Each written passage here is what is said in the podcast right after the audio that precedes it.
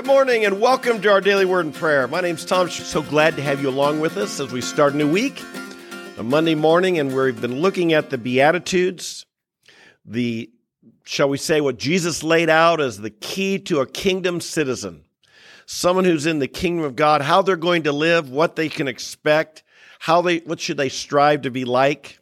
If you want to have goals, ambitions, prayer requests for your own life and for uh, for for those you love, think about praying for over the beatitudes. Pray them into your life.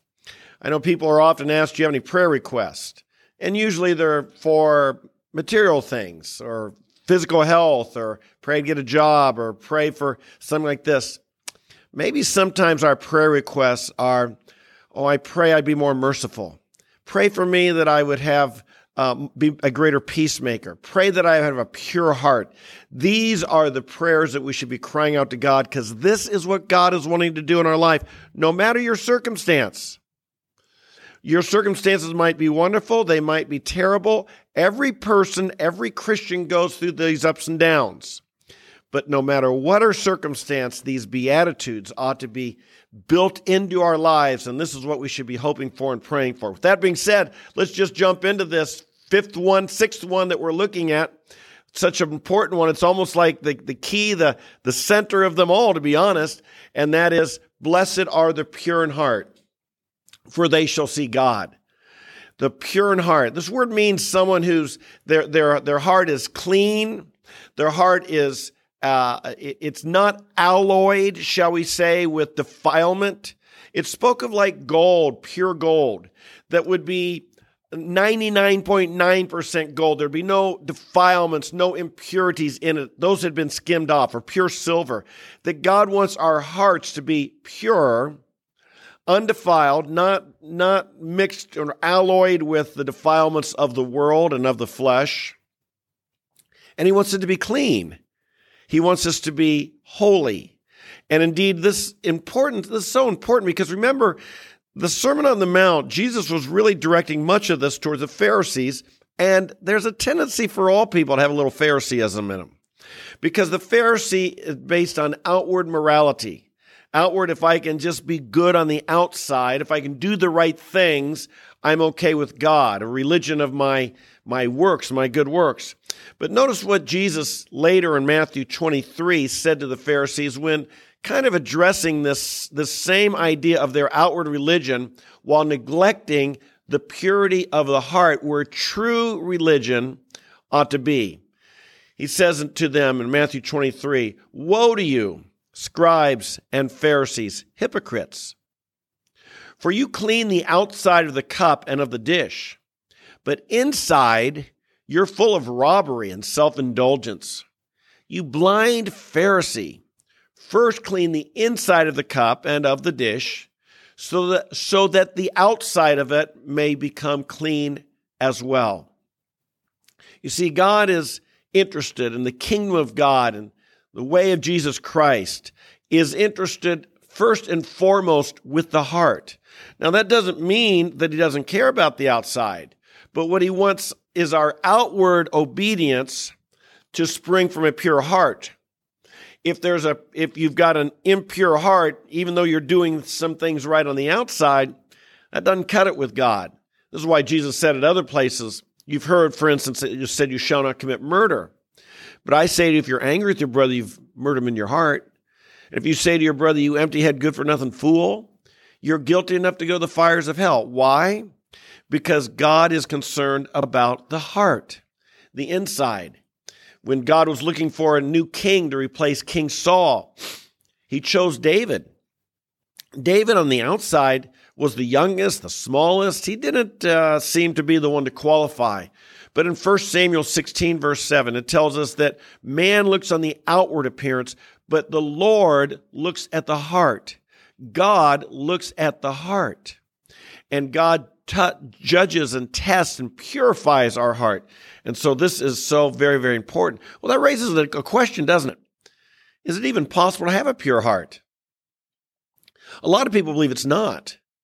They they they're convinced that until until they see Jesus, they will always be such terrible, terrible, terrible sinners that they don't even try. They don't even put up a fight. They, they don't even pursue uh, a purity of heart. And I, I'd like to suggest that that's not accurate. Now, true, you may not, you will never on this earth reach the purity and perfection and beauty of, of, of holiness, inner holiness, like Jesus is speaking about here, that God has. You'll always be falling short of the perfection and fullness of the holiness of God. That's true. That, that does not mean that you cannot, even in the eyes of God, say, He's got a pure heart. You know, I, I sometimes I, I hear people throw around the phrase, He's got a good heart. She's got a good heart. They made a mistake, but they got a good heart. Well, is on one hand, yeah, and but those same people tell me, but you can never really have a good heart. You'll all, you know, and so there's kind of a what do we mean here? Well, I'd like to suggest that in the eyes of God, you'll although you'll never be 100% there, God can say he's got a good heart. Jesus talked about some people had a good heart. I'd like to suggest that you can pursue this and should pursue this. Every one of the Beatitudes is attainable. This is important to realize. Jesus did not give us something that's, uh, that is out of reach. Blessed are the poor in spirit. You can be poor in spirit. And You can always have a greater poverty of spirit. You can grow in it, but you can you can be poor in spirit. Blessed are those who mourn. You can mourn. You may, may mourn, eh, have a greater depth of mourning at some point in your life, but you can mourn. Uh, blessed are the peacemakers. You can make peace with other people. You know, I'm reminded here quickly of our other Beatitudes. Blessed are the gentle. You can be gentle. You can be meek.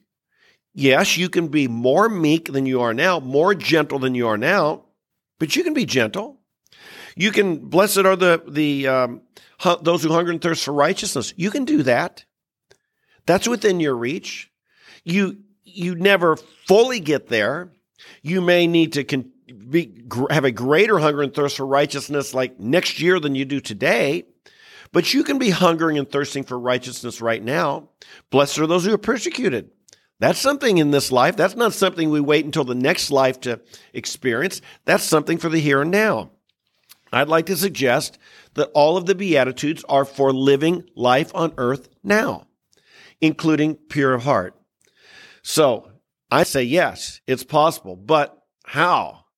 How do you get pure of heart? Because this is where true religion, uh, Christianity is different the true religion of Christianity deals with the heart. Other religions may give you laws and restrictions and and rules you need to follow that enable you to think that you're living good enough to please God. But only in the Christian faith does God send in his Holy Spirit. That when we receive Jesus Christ as our Savior, He purifies us. We don't do it ourselves. He purifies us. He's the one who does this. He's the one who cleanses us. He cleanses the heart. He washes away our sin. He does what we could never do on our own. And then the Holy Spirit practically is changing us and making us holy step by step, day by day, bit by bit. That's the work of the Holy Spirit. Now we have a role to play. Look what it says in Hebrews 12, verse 14. Pursue peace with all men and the holiness without which no one will see the Lord. Holiness is what we're talking about. A pure heart is a holy, is what real holiness is. It comes from the inside. It's, it's that set apart, that cleanliness, that seeking after God from the heart. That's what it is. And we're told pursue holiness. Seek after it. Go for it. You have a responsibility here. We, we pursue a, a, a, heart of love. We pursue a heart of forgiveness. We pursue a heart that, that, that, that rather than lust, we have love. Rather than hatred, we have love. Rather than, than bitterness, we have forgiveness, etc. We pursue that. We have a role to play in that. I'll tell you right now, being here on this video, and seeking God and wanting to get into the Word of God. You are pursuing holiness right this very minute. That's why you're here. It's part of what we do. We are seeking to have our life be more and more conformed to Jesus Christ. Hopefully, your church, when you're in church and when you're worshiping God, you're pursuing holiness. Hopefully, all day long, everything you do, you're pursuing God and holiness, and you want your heart to be all that God wants it to be. And so we have a role to play. But also, let's realize it is the work of God that really purifies us. And I like this verse in Malachi 3. It's speaking about the Messiah. For he's like a refiner's fire and like a fuller's soap. He will sit as a smelter and purifier of silver, and he will purify the sons of Levi and refine them like gold and silver so that they may present to the Lord offerings in righteousness. The Lord is like a refiner's fire. What's a refiner's fire do? Well, when you have gold, and gold there are impurities in the gold and so they put it in the in the melting pot the refiner's fire they it's called uh, smeltering it and what happens is the heat causes the impurities to rise to the top and then the the the, the refiner will skim off the impurities and heat it more and then skim off more impurities until all that's left is pure gold and how do you know it's got pure gold because he can look in it and see his reflection. Oh my goodness, there's a lot there, isn't there? God allows trials in our life. God brings the heat, shall we say. God brings the heat to purify our hearts. We're tested by our praise. We're tested by our lack of praise. We're testified by, we're tested by our criticism. And when these tests come, it's a purifying fire. It's the, it's the heat that, that, that purifies our motives, purifies our love, purifies us so that as God turns on the heat, skims off those impurities, skims off, skims off the sin, the, the, the motives, the false motives, and so on. He, what's left? A pure gold, a pure heart. Now, the process never ends, but I know a lot of you are shining like real gold. And God's going to continue to refine us, but a lot of us have come a long way. And so I praise you. I'm so glad, so happy for you. Others of you, you're just beginning your spiritual journey. And it might seem like Christ is refining you. It's like there's trials all over the place and God's turning up the heat on you all the time. And you're experiencing all this, these trials. And dare I say, rejoice in them. God cares about you. God is making you pure in heart so that you will not only will you shine bright the pure not only will you see God not only will your eyes the eyes of your heart will see God for who he is but God will be seen in you because that's what happens when he turns on the fire he can see himself when he refines us he can see himself in our reflection isn't that awesome puts on a whole new understanding so we have a role in having a pure heart but part of it is things we do, like come here, get in the Word, pray, be in fellowship. But part of it is just cooperating when God is the purifier and He brings the heat our way, and we thank Him. Lord in heaven, our Father in heaven, we bless you, we love you. Thank you for reorienting the way that we look at trials and difficulties and hardships. It's you purifying us. It's you bringing the impurities to the surface so you can skim them away and what is left would be a pure heart, pure gold, that you can be seen in us. This is our prayer. We offer ourselves to you. We say that we sincerely, sincerely desire to be pure in heart. We sincerely desire to see our God and experience your closeness. And we sincerely desire that others might see you reflected in us. We bless you. We give you this day to walk with you, cooperate with you in all you bring our way in Jesus' name. Amen. Amen. Amen. I love the Word of God. I hope you do too. Isn't this awesome? I mean, isn't the Word of God just practical, real, exciting? That's why we get in it every day. I hope you will join us. If you're new, a special welcome to you, but I hope you come back, join us every single day. You can come live at 8:30 a.m. and enter the chat, share prayer requests, say hi to people, make new friends or you can watch later in the day, or even just listen to the podcast on the Apple, Spotify, or Google platform. Just search for Tom the Preacher. But for all of you who are here regularly, I love you. So glad to have you along. I know God is refining us and making us more and more and more like Him, pure and holy. God bless you. I love you, and we'll see you tomorrow. Bye bye.